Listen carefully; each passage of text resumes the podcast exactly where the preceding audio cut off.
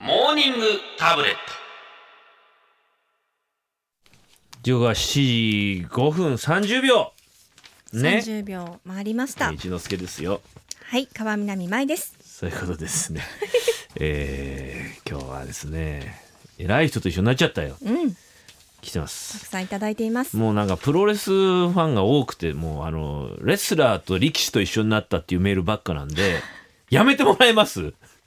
それは確ねに目立つからねお相撲さんもね目立つからねそうね、ん男性たくりさんありがとうございます静岡からラジコで聞いてます10年以上前のことですが出張先の山形県鶴岡のビジネスホテルにて地方巡業中の全日本女子プロレスの一行と遭遇しました、レスラーみんなジャージ姿華奢に見えた下田美馬の太ももがふた太かったこと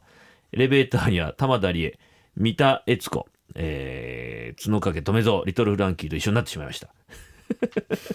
怪我をしてしまったフランキーに玉田が「大丈夫?」と声を優しげにかけていました いいですね目に浮かびますね華奢に見えるけど下田美馬の太ももは 太い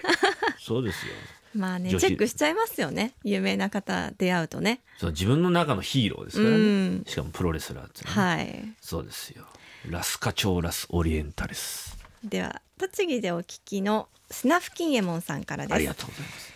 今日のテーマですが10年ほど前に池袋の純駆堂で本を選んでいるさなかに平積みされた本を落としてしまったことがありまあしらまた拾おうとして手を伸ばしたところ私よりも素早い動作で拾ってくれた方がいましたうんすみませんと礼を言いつつ見てみるとどこかで見たことがあるようなおろすぐに家と言いつつ立ち去られましたがあの刈り込んだ髪は誰だっけ刈あり込んだ加藤時子さん出会いはそれで終わりです加藤さんその説はありがとうございましたエアーリクエストは加藤時子さんの100万本のバラをお願いします100万本のバラの花をあなたにあなたにあなたにあげるエアリクエスト私が歌いましたはい。代わりに俺も刈り込んでるからあお揃いですねおそろでうすん大地を守る会の加藤大丈夫時子さんです いつもうちに新鮮な野菜をありがとうございます加藤さんありがとうございますいいですね加藤時子さんに会ったって話ね、岡山のくるみママさん女性、えー30代韓国旅行に行った時友達を待つ街を友達と街を歩いていました向こうから毛皮の長いコートを着た長身の女性がなんと神田うのさん夫妻うーんあと旦那様とお母様らしき方でした。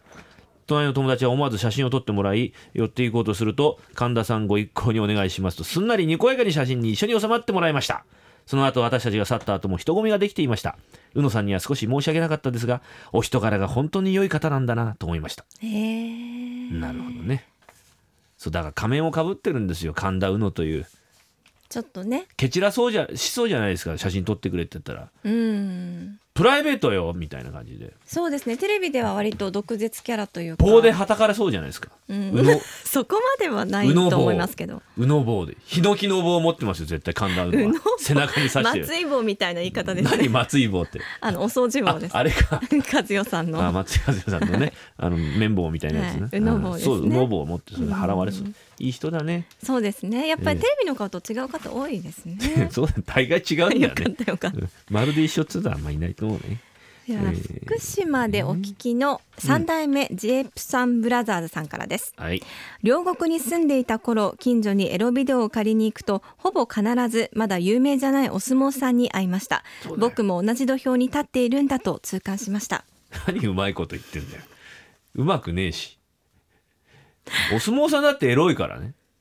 まあまあ男性ですからね。男性はみんなそういうね男性はエロいそれ何言っ動てる画んですかも見るかもしれないですね。女性はそういうのは見ないですよ動画はうーん、人によるんじゃないですかね。前々は見ないですか見ないですね、あんまりね。あんまりってことはたまには見いやるたまにも見ないですでも見一ない回ぐらい見たことクリックしてみ見ちゃったこととかないですかなんか、いやないですけど、うん、今はそのまあインターネットで見るのが主流だとかそういう情報は職場で行き交ってましたね、職場で行き交ってましたかはいえー、行き交いますね職場でね おはようございます、えー この方は群馬の優子さんラジオネームなし優子さんおはようございますあれは数年前家族4人でお寿司屋さんに行った時のこと私の誕生日で久しぶりの外食だったので腹ペコで行きましたいろいろ頼んで初めに魚の塩焼きが1匹運ばれてきてそれを真ん中に高校生の息子娘私夫で鶏のごとく箸でつつき食べ始めました小さい魚がほぼ骨になった時のことそこに一人の男性が近づき「こんばんはお食事ですかいつも奥さんにはお世話になってます」と言うではありませんか振り向くと私が勤めている病院の副院長様が病院の飲み会で別の部屋にいたみたいで話しかけに来たとのことゲー挨拶してまた彼は自分の宴会場に帰っていきましたがちらっとテーブルを見たのです違うんだうちもお寿司頼んであるんだまだ魚しか来てないだけなのよと顔が真っ赤っかになった気がしましたなんか恥ずかしかった思い出ですいいですね、骨になった魚を家族4人でつついていたとはい。それを見られてしまったというですね四人でですもんね。タイミングがね、一匹ですからねしかもね確かに。また塩焼きが先先に来るっていうのは ね刺身がまず来そうじゃないそうですね。そうじゃないのう、ん。ええこの後来るんですよともね、なんか言えないですしね。言えないですよ、うん52歳看護師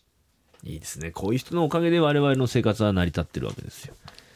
あ、医療ってことでいすいか。ようですよ大きな 話風呂敷広げすぎましたあーびっ今くりすいやいやいや、畳み何まのしょうこかとかと思いました。風呂敷畳みましょうか今広げた風呂敷いやいや、結構ですよ。じゃあ大きめのお話でいきましょうか。今い日やこの看は。護師さんもやっぱエロ動画とか見るんですかねそこですか、やっぱり。やっぱりクリッククリック絶対見てますよさあってメッセージはです吉岡ね君メールファックスツイッターでお願つぶいしやかなまいでくだすさいメールアドレスはサンデーアットマークおやおや JFN.CO.JP あフららァックス番号は東京0332888955ツイッターのハッシュタグはカタカナでサンフリですなるほどたくさんのメッセージお待ちしていまいいすと思います Sunday Flickers.